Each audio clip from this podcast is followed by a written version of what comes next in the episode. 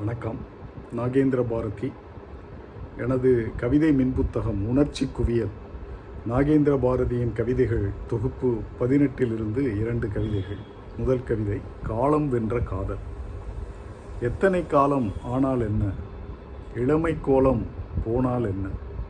முகத்தை பார்த்தால் போதும் கண்ணுக்கு. பேச்சை கேட்டால் போதும் செவிக்கு. காதல் என்பது காலம் வென்றது. அடுத்த கவிதை பத்தாவது கிரகம். ஒன்பது கிரகமும் ஒன்றான கிரகம். பத்தாவது கிரகம் கர்ப்ப கிரகம்.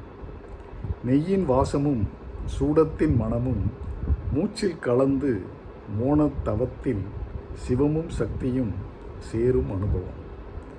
நீங்கள் எனது கவிதைகளை படிக்க விரும்பினால் அமேசான் சைட்டுக்கு சென்று Nagendra Bharathi N A G E N D R A B H A R A T H I என்று டைப் செய்தால் வரும் எனது கவிதை மின் புத்தகங்களை படித்து மகிழுங்கள். நன்றி.